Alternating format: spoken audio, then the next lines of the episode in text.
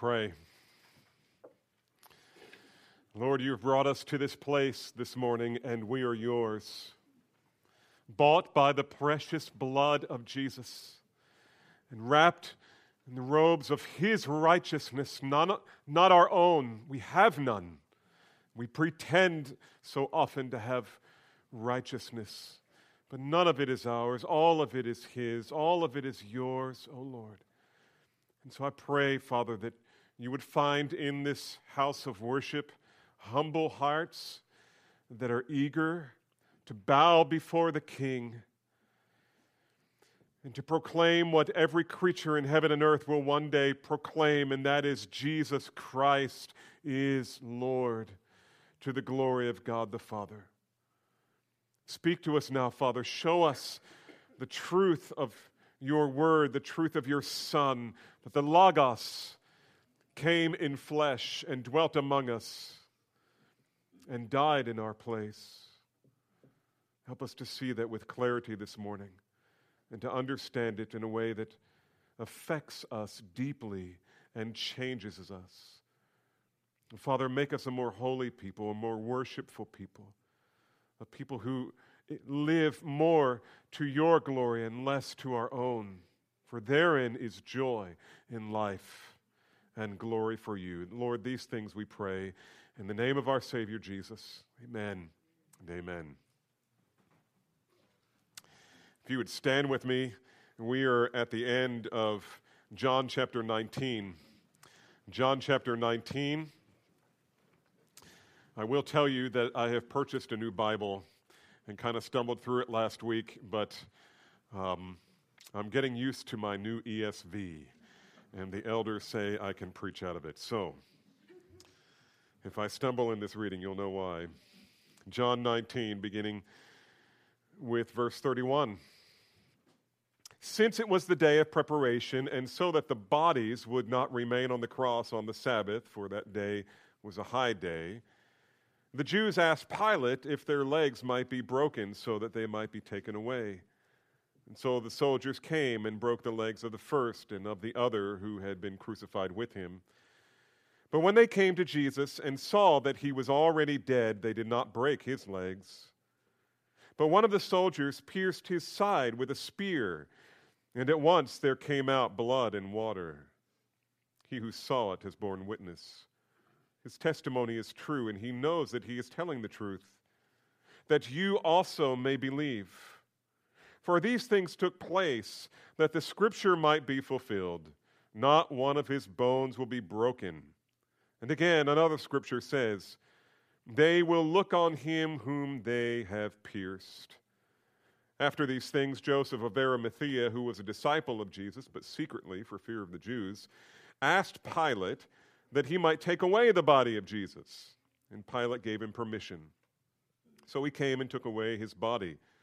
Nicodemus also, who earlier had come to Jesus by night, came bringing a mixture of myrrh and aloes, about 75 pounds in weight. So they took the body of Jesus and bound it in linen cloths with the spices, as is the burial custom of the Jews. Now, in the place where he was crucified, there was a garden and in the garden a new tomb in which no one had yet been laid. So, because of the Jewish day of preparation, and since the tomb was close at hand, they laid Jesus there. May the Lord add his blessing to the reading of his word, and you can be seated.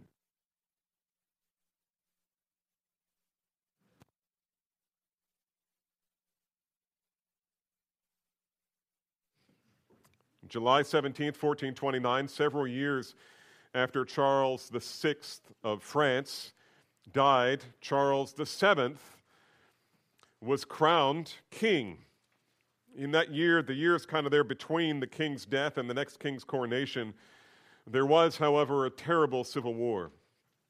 Who would be the next king? To keep this from happening again, the French established a tradition that was consistent with their belief in the divine succession of kings. They established by law that when an elder king died, his successor, previously established, would immediately be named king without any time in between. Along with this new law came a new tradition. Upon the death of the elder king, a declaration would go forth, and it went like this The king is dead. Long live the king. In other words, the elder king is dead. The new king is immediately king. Long live the king. In England, the same tradition was honored when King Henry III died, and everyone knew that his son Edward was the successor to the throne. Problem was, Edward was fighting in one of the Crusades, and he wouldn't even hear about his father's death for months. Nevertheless, they knew that in a matter of months, Edward would be back. And so, as soon as King Henry III died, the clarion call went out The king is dead. Long live the king. Over the past few weeks, we've been studying in the Gospel of John, and we've learned about the kingship of Jesus. We learned that he is not only the Lamb of God who came to take away the sins of the world, he is also king. He rules in the hearts of that innumerable host of men and women given to him by the Father. We who belong to Christ are the given ones. We are his kingdom, and he is our king. And one of the most striking things about the gospel records is the portrayal of Jesus, not only as king, but as the suffering king one who did not come to conquer nations and earthly governments, but who came to conquer sin and death for his people by dying in their place. In the next two messages, I hope to cover two passages of Scripture that are of immense importance. And in the passage before us this morning, the Apostle John seeks to establish one primary, primary truth, namely, the king is dead.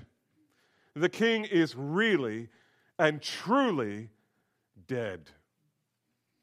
This leaves the discerning reader hanging with the question if the king is dead, then who, pray, will be king?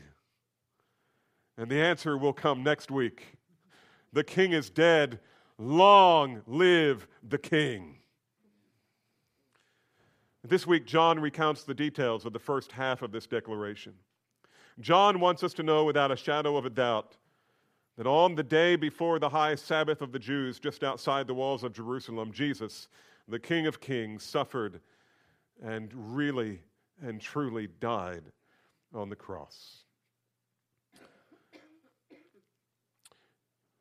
If you're taking notes this morning, I've just got a couple of points. Here's the first The King's death is verified.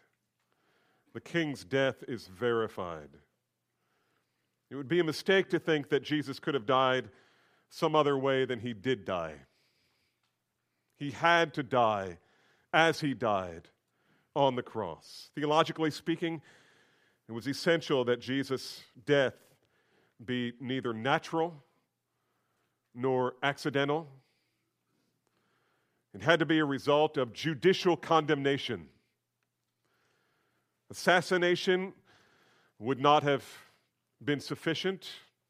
Who gets assassinated? Important people. But Jesus was not to be killed as an important person. Suicide, that wouldn't have done it.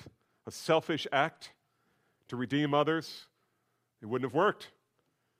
Jesus had to be condemned as a villain, the scum of mankind, the meanest of criminals, if he would serve as mediator and perfect sacrifice for all who would believe. Furthermore, he could not be stoned to death in some lawless fashion by a mob, which was often the attempt of the Jews, right, on Jesus' life.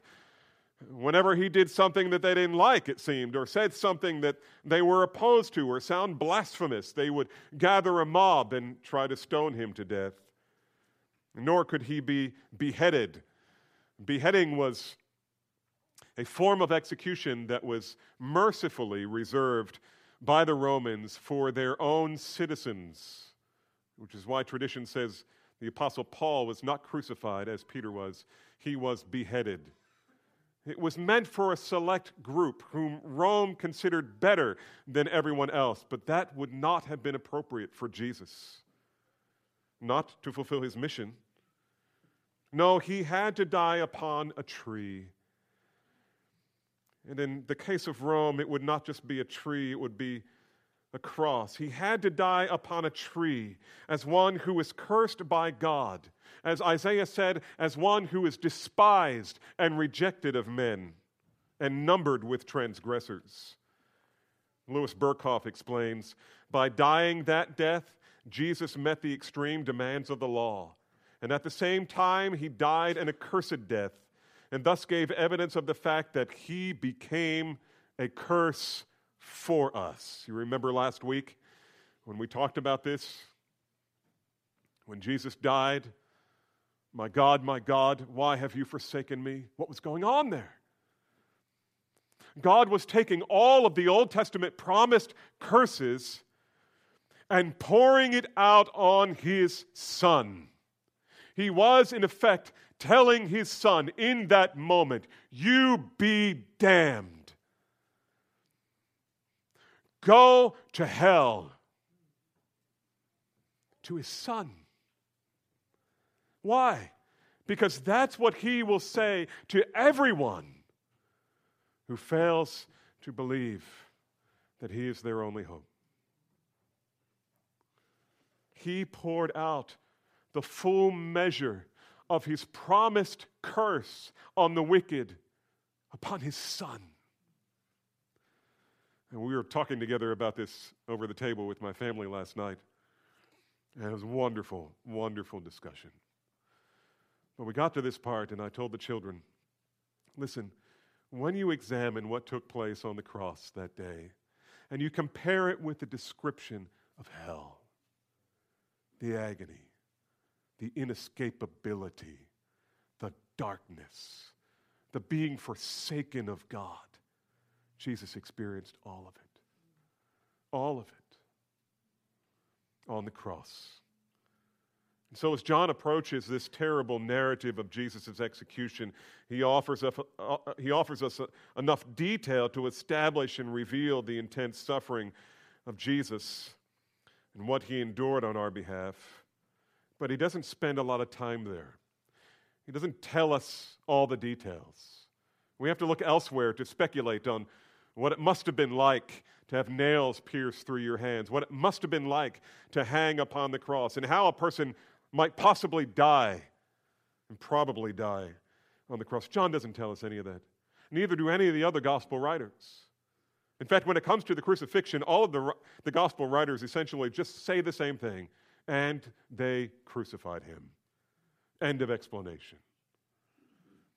More importantly, John is concerned that everyone understands that at the end of the day, there could be no doubt that the deed was done, that Jesus' cross work was finished, and that he had really, truly died. Why is that important?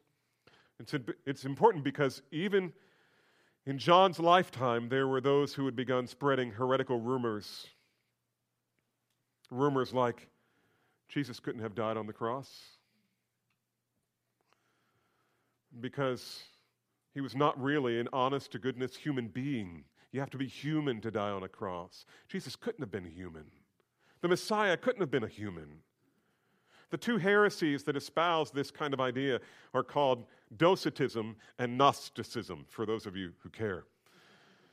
The term Docetism comes from the word dokeo or dokio, meaning to seem. To seem. It just seemed like Jesus was dying on the cross. When in reality, it, Jesus wasn't really human. It was, it was just an, he was more of an emanation from God, uh, some kind of spirit being, but he, he couldn't have been human.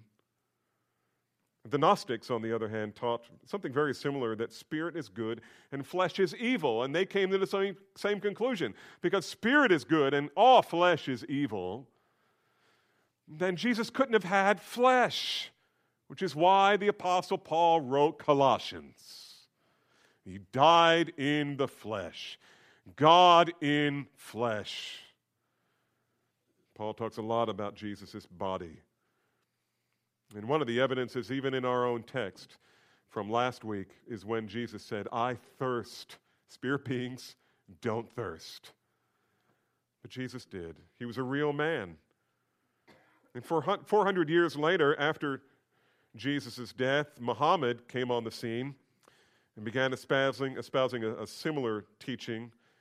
His claim was that God loved Jesus too much to allow him to suffer on the cross. Muslims today will say, We love Jesus more than you do because you believe his Father put him on the cross. And we believe God loved him too much to do that. And the one who was crucified on the cross was a look-alike. God placed a substitute in the place of Jesus. Imagine. Jesus, who came to make a substitutionary sacrifice, was substituted for on the cross. Therefore, it was not Jesus who died, it was someone else or something else.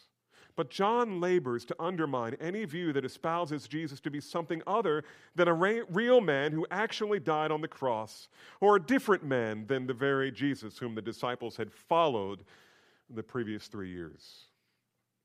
The importance of Jesus' death, frankly, can't be overestimated. We rest our souls in the first and finished work of Christ. As J.C. Ryle warns, without a real death, there could be no real resurrection. Without a real death and real resurrection, the whole of Christianity is a house built on sand and has no foundation at all.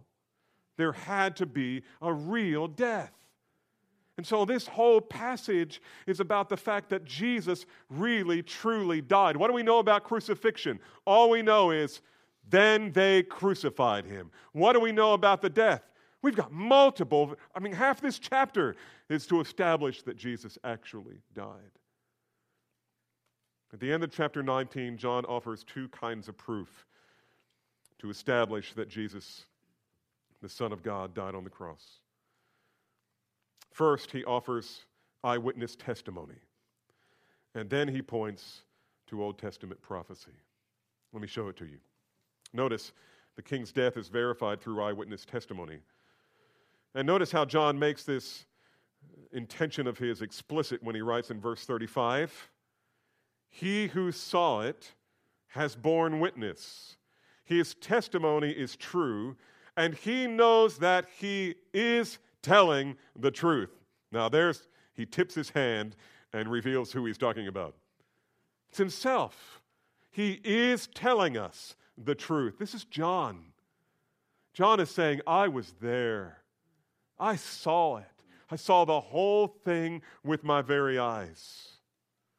This is not simply a report that I heard from someone else. It is my own testimony of what I myself have seen and what I heard.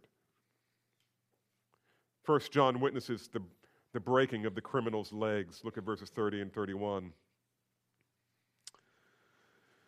When Jesus had received the sour wine, he said, It is finished. And he bowed his head and gave up his spirit. And there it is Jesus now is dead. Verse 31 Since it was the day of preparation, and so that the bodies would not remain on the cross on the Sabbath, for the Sabbath was a high day, the Jews asked Pilate that the legs might be broken and they might be taken away. And so the soldiers came and broke the legs of the first and of the second. But when they came to Jesus, they discovered he was already dead. He was already dead. John first witnesses this. This is what I saw. You got to know that normally when the Romans crucified a criminal, they would leave the bodies hanging on the cross for days and just let the birds of the air feast until they were ready to take the corpse down. But this was unconscionable for the Jews. In fact, it was forbidden by the Mosaic law. It was Friday. It was Friday afternoon. It was moving toward evening. It was preparation day. Tomorrow would be the Sabbath. And it wouldn't just be the Sabbath, it would be the high Sabbath, which meant once a year, when the Sabbath came around, it came around on the week of the atonement. And on that week, when Saturday came, it wasn't just Sabbath, it was high Sabbath. It was a really important day for them. But the Mosaic law had said for the Jews, when they executed a criminal, when they, back in Deuteronomy, back old, old, old, before there were hardly any laws except for the Mosaic law, one of the restrictions was if you nail someone to a tree, you're not allowed to let him stay overnight. And on a high Sabbath, especially, they don't want to violate that because the law said if you do that, if you let a, a, a man who is nailed to a tree, you let his body stay hung on that tree overnight, God said, I will curse your land. The curse. And so the Pharisees come. They didn't, they didn't have any problem with executing an innocent man, but they did have a problem with ceremonial law, breaking ceremonial law. They, truly, the, uh, Jesus was right when, when he said, You strain the gnat and swallow the camel. And so here they are, straining the gnat again. They know the Mosaic law doesn't allow them to leave someone overnight. And so the Jews ask Pilate, verse 31, if Pilate would hurry things along, that is, hurry their death along, the Roman way, namely, by breaking the legs of the condemned people hanging on the cross. This always brought about a speedy death because the only way the victims of crucifixion could breathe was to push up with their legs and take a breath and slip back down and then push up with their legs and take a breath. And if you were in pretty good shape, good health, you might be able to hold out doing that for days. So Pilate ordered the soldiers to finish the job. And they did it by taking a mallet and smashing their shins so that they could no longer push up. And so here's what the text says. Let's read it again. Since it was day of preparation, that's Friday. remember, Sabbath, not allowed to cook, not allowed to start a fire. It's Sabbath. Not only Sabbath, but high Sabbath. You're not allowed to do anything. So how do you when do you prepare your meals? You got to do it the day before. That's why they call it preparation day, Friday. So it was preparation day, and so that the bodies would not remain on the cross on the Sabbath, for the Sabbath was a the Jews asked Pilate that their legs might be broken and that they might be taken away. Now notice with me. Take them away, bury them. That's going to be really important. So, verse 32 the soldiers came and broke the legs of the first man and of the other who had been crucified with him. And then they came to the third man, Jesus. And they saw that he was already dead. He's already dead. So, no need to break his legs. No need to break his legs. J.C. Ryle expounds on this accustomed as Roman soldiers necessarily were to see death in every form, wounds of every kind, and dead bodies of every description, and trained to take away human life by their profession, they were of all men least likely to make a mistake about such a matter. Thus, we have it most expressly recorded that the soldiers saw that he was already dead, and therefore did not break his legs. You see, John is belaboring this. He's working hard. He wants us to understand Jesus is already dead. Second, John also witnesses Jesus' being pierced through the heart. He testifies in verse 34 that one of the soldiers, instead of breaking Jesus' legs, took a spear and pierced his side. You think Roman spear. You think of the head of the spear, it looks like kind of like a man's hand or like a teardrop, about the size of a man's hand, pretty wide, about four, five inches wide. And they knew exactly what rib to stick it under to pierce the heart. And so one of the soldiers We're not going to break his legs. Let's just make sure he's gone.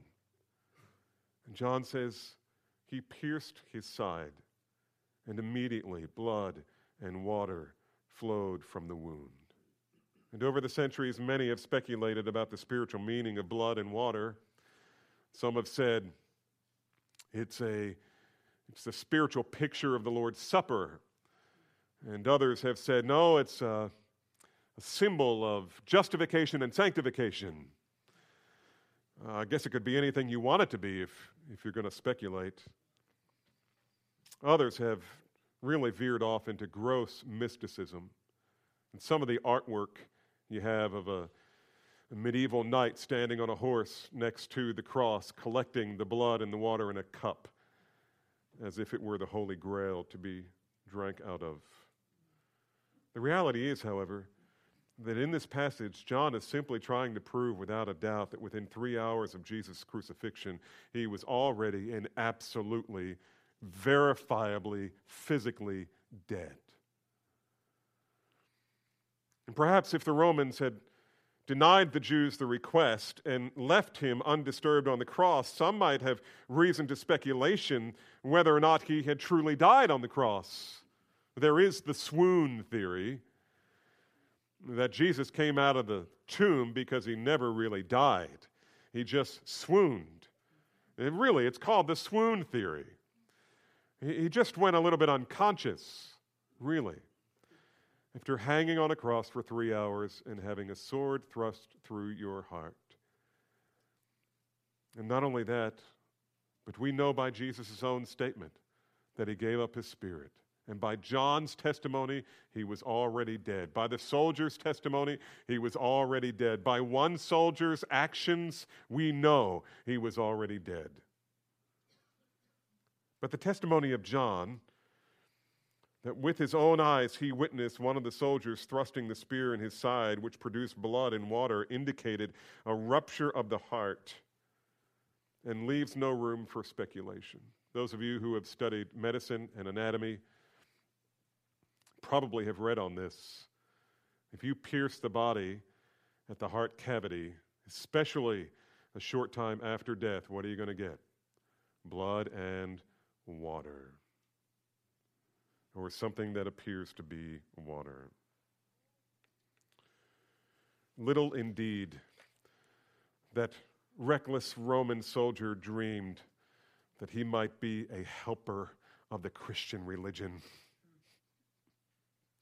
when he thrust that spear into the Lord's side, he had no idea of the proof that he was given. He was giving the world that Jesus was actually dead. In three days, that was really going to matter. And so John concludes by saying, He who saw it has borne witness. His testimony is true, and he knows that he is telling the truth. And here's why Notice the text. That you also may, well, believe. It's the whole point, right?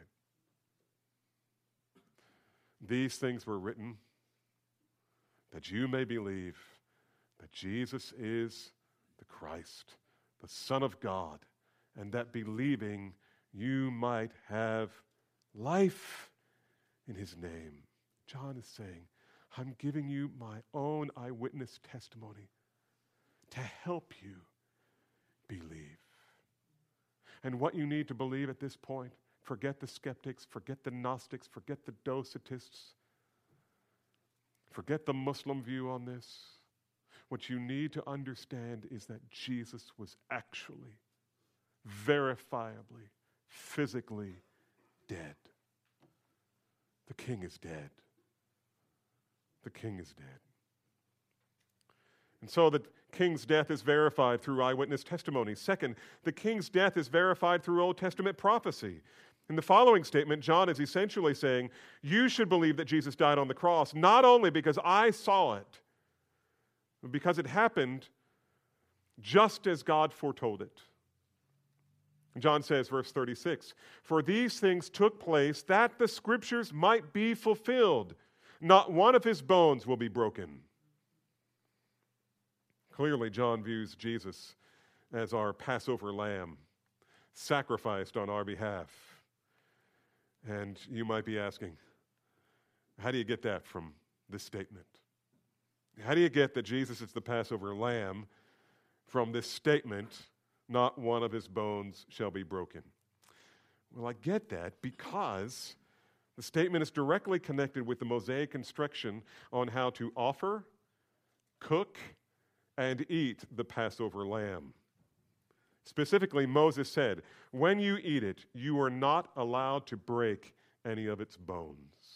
Isn't that interesting? Why? Why?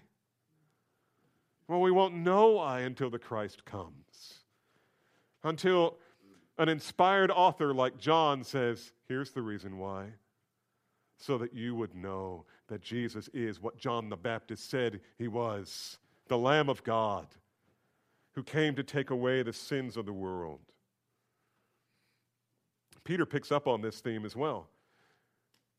In 1 Peter uh, 1:19, he says this of us: "You are not redeemed with perishable things like silver or gold from your futile way of life inherited from your forefathers, but with the precious blood as of a lamb unblemished and spotless, the blood of Christ." He is the paschal lamb. He is the Passover lamb. In Psalm 34:20, this is probably the text that John was thinking of. The psalmist says of Messiah, God keeps all his bones, and not one of them is broken.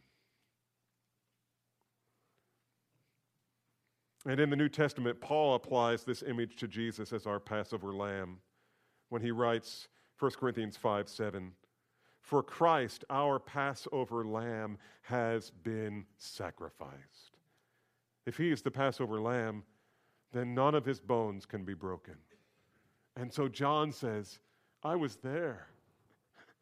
They were supposed to break his legs. They were supposed to break his legs. They broke the other two guys' legs. Why didn't they break Jesus' legs? His answer so that the scriptures might be fulfilled. And by so saying, John pulls back the veil and reveals to us the invisible hand of God that is orchestrating it all. And so you see, Jesus not only needed to die, but he had to die in a certain way. He had to die as our Passover lamb. And though the other two men had their legs broken, the mighty hand of providence would not permit it for Jesus so that the scriptures might be fulfilled. But there was more prophecy fulfilled in the crucifixion of Jesus. For John says in verse 37, and again, another scripture says, They will look on him whom they have pierced.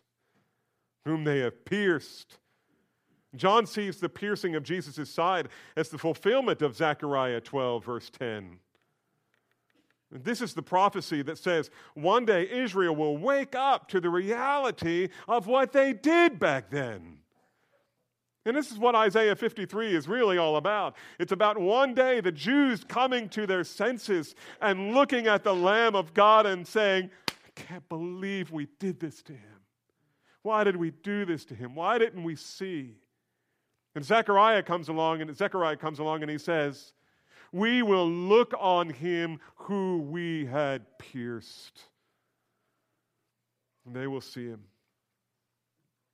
It's amazing, isn't it? How Jesus' life and death repeatedly fulfilled Old Testament prophecies, even Jesus' birth, and all along the way, prophecy after prophecy after prophecy. It has statistically been said that if you want to if you want to consider the possibility, just the mathematical possibility of having one man fulfill just eight of the prophecies, um, it would look something like this one man fulfilling eight of the prophecies. I mean, where he's going to be born, you know, the wise men, the way he would die, just eight of those prophecies. It would be like covering the state of Texas in two feet of silver dollars and sending a man blindfolded and say, there's one in there. You get one choice reach down and pick it up. The chances of him picking the right one are the same chances, approximately, of one man fulfilling just eight of the Old Testament prophecies. It's amazing. John is showing us these things as convincing proofs that the death of our Lord at Calvary was something that was foreseen and predetermined by God. Hundreds of years before crucifixion, every part of all of it, all of this was arranged in the divine counsel of God. And the minutest particulars were revealed to the prophets. The apostle Paul was right when he said, 1 Corinthians 15:3, that Jesus died according to the scriptures. J.C. Ryle once again exclaims, it really requires more unreasoning faith to be an infidel than to be a Christian. The man who regards the repeated fulfillments of prophecy about Christ's death, such as the prophecies about his dress, his thirst, his pierced side, his bones, as a result of chance and not of design, must indeed be a credulous man. You say, oh, credulous, what does that mean? The punchline, it just didn't work. Okay, must be indeed a stupid man.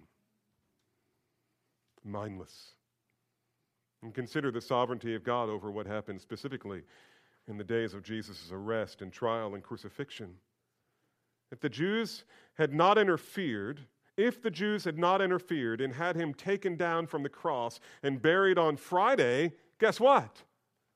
He wouldn't have been in the tomb to rise again on Sunday. Here's the point Who did God use to put Jesus on the cross? He used the Sanhedrin and Pilate. Who did God use to get Jesus in the grave? Listen, the Roman tradition was leave him on the cross, the birds will take care of it. But who did God use to get Jesus in the tomb?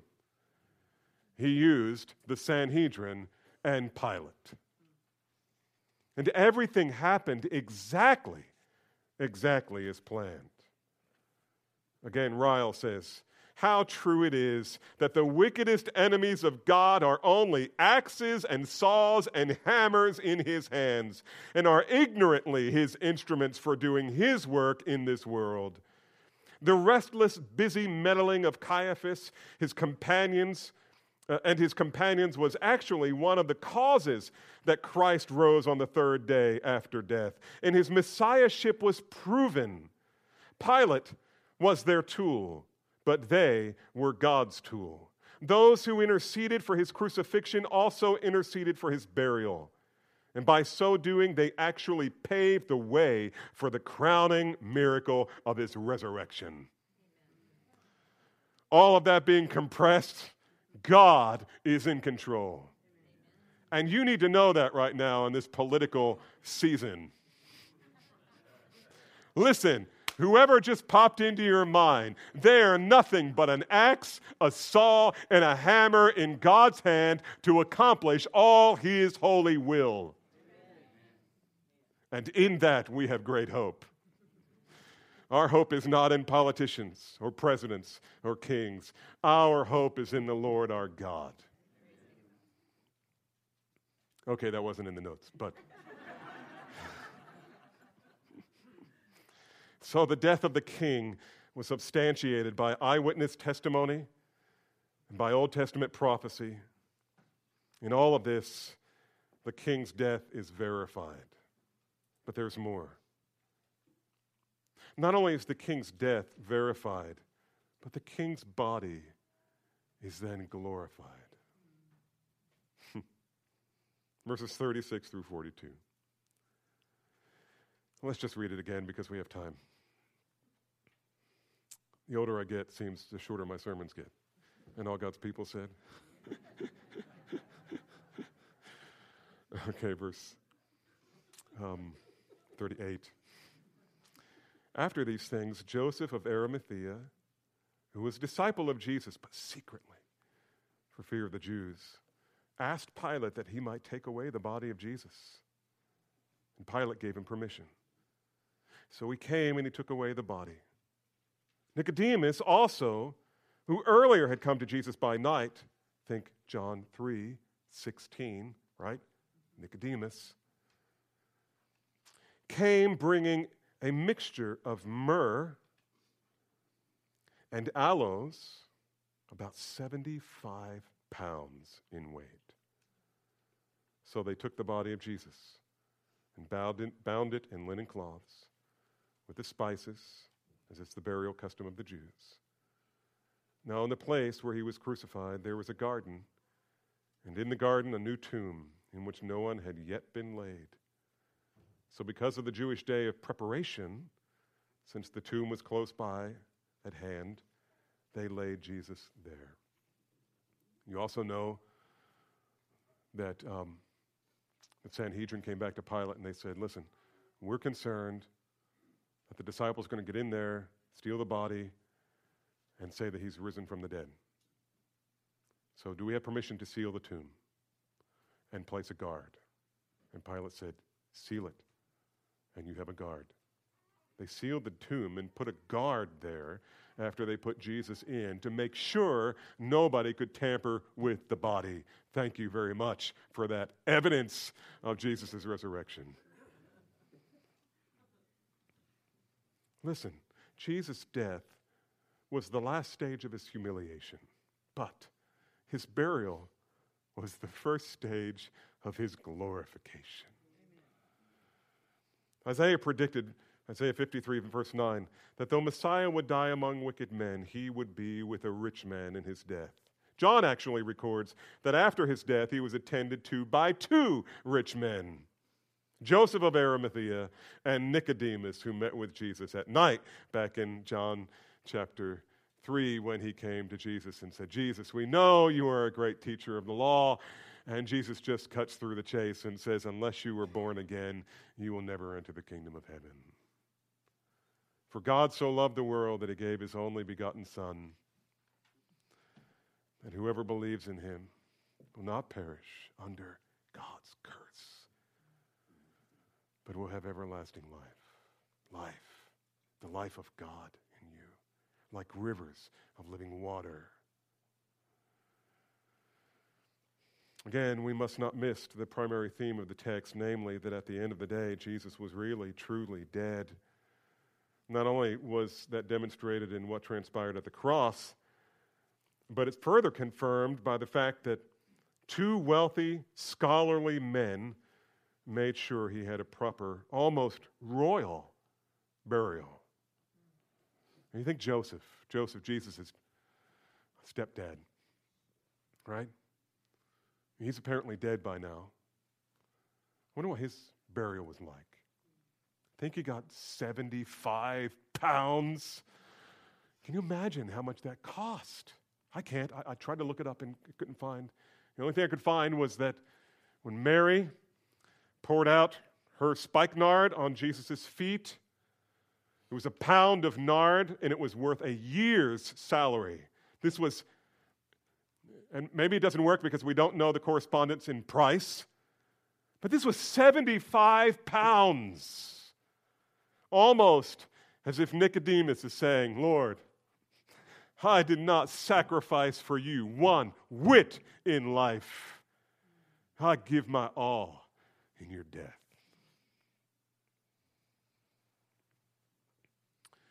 This is the primary theme.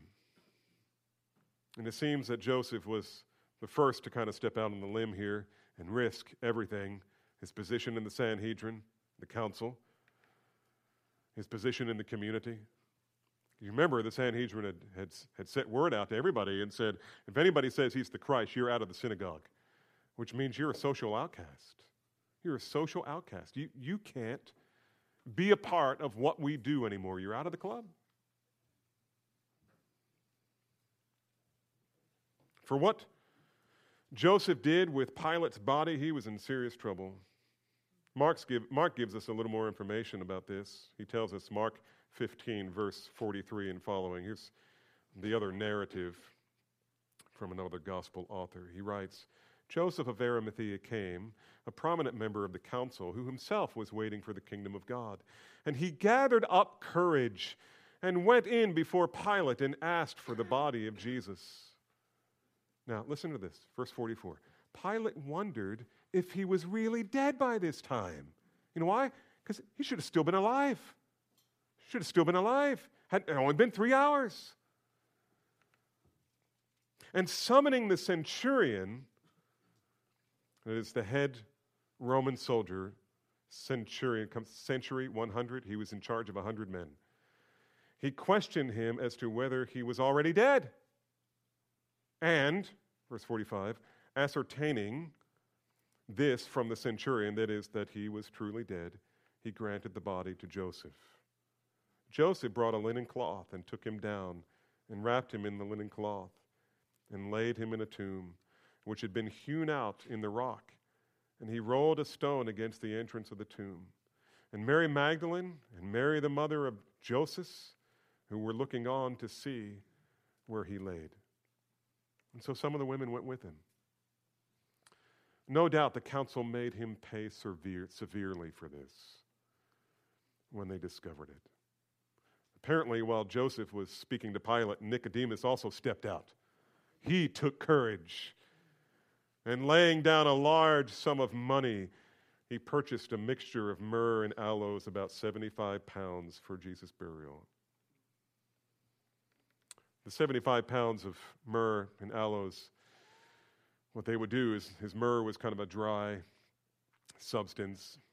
Um, aloes, they had sandalwood, and it was dry, and they would mix it together. And as they wrapped Jesus, they would pour this into the cloth, this mixture. Sometimes they would turn it into a paste and smear it, and it made this perfume. It had a preservative effect, but it kept, it kept the tomb from smelling bad, at least for a little while. It was a grace. It was, it was a way to honor the dead. But you didn't honor everybody like this. I mean, it's got 75 pounds of this stuff laying around. By the way, the word myrrh, myrrh here is Smyrna, for those of you who are into thinking about the seven churches of Revelation. Clearly, Jesus didn't have a royal funeral, but it is at this point that Jesus' descent into ultimate humiliation reverses course. He is with a rich man in his death, two rich men, and at least three women who love him and they are going to honor him in death. In two days, he will be completely restored to his former glory as the majestic Son of God. Son of God. And yet, even here at his burial, rulers, rulers are beginning to bow before him. Jesus, let us take care of this. Let us take care of this. We are here to take care of you. Our council has condemned you. We were the ones who put you to death. We repent. We will pay whatever. We will take whatever risk. We bow before you. You are our King.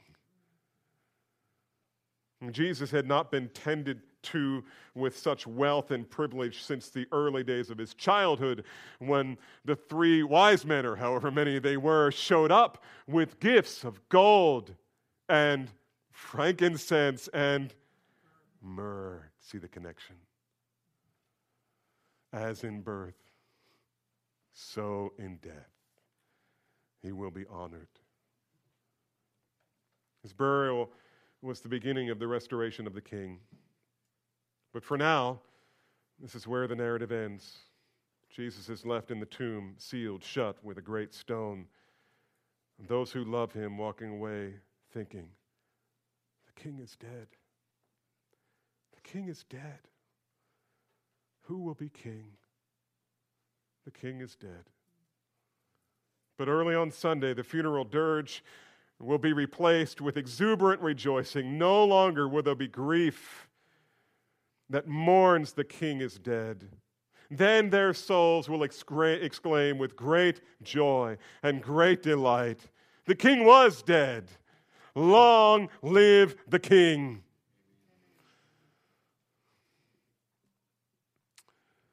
But you're going to have to come back next week to hear about that.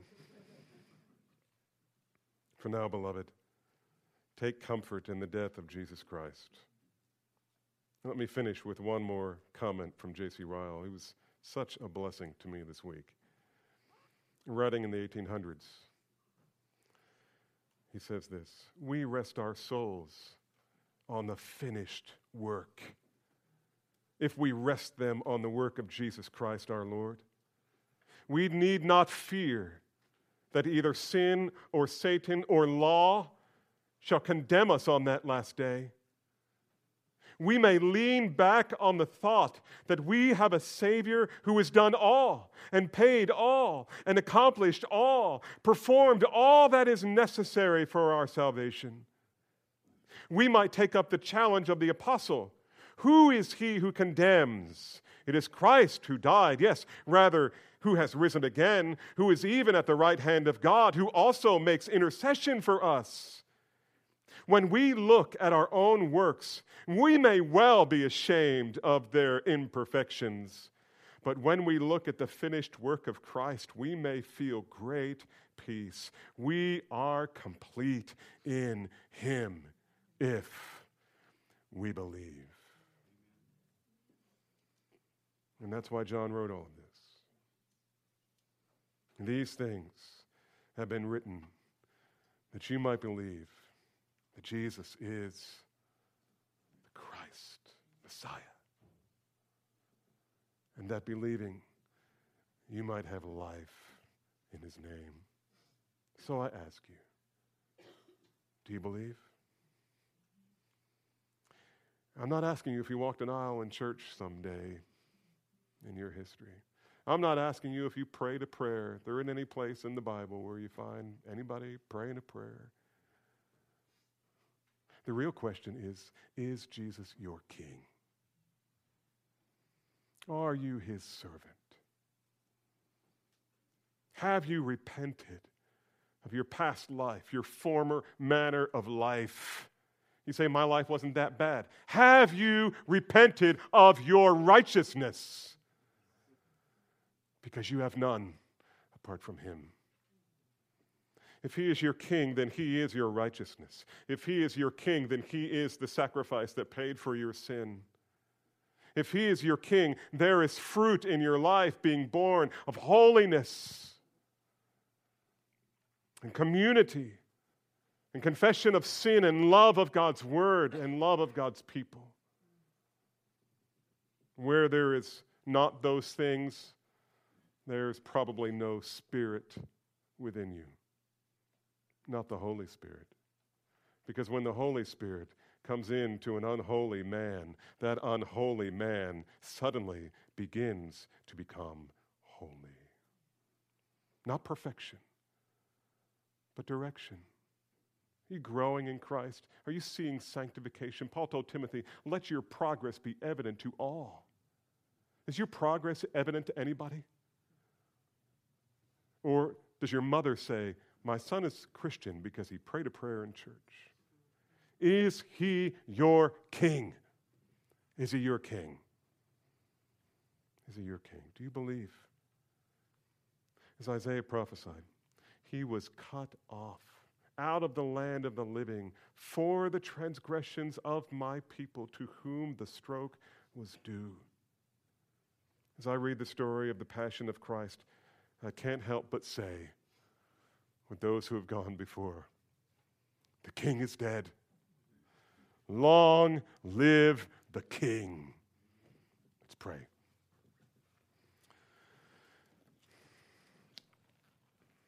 Father, we praise you that you didn't leave us to ourselves. We needed a king who was a shepherd because we, without you, were wandering sheep. That very same Isaiah 53 says, All of us, like sheep, have gone astray. Each of us has turned to his own way. But the Lord has laid the iniquity of us all on him. He was pierced for our transgressions, he was crushed for our iniquities. The chastisement that was our due fell upon him, and by his stripes we are healed. Oh, Father, I pray, would you send your Spirit to open the eyes of anyone here who doesn't know you truly. Open their heart that they might see their need for Christ. And oh, Father, would you accept them? Would you receive them? Would you give them the grace to pray, Oh, Father, accept me based on the merits of Christ and not on my, so, my own, my own righteousness, which is nothing? Father, grant them salvation. Change them this very moment, this very day, for your glory and for their incalculable joy, based on the death and resurrection of the sinless Son of God. These things we pray in Jesus' name.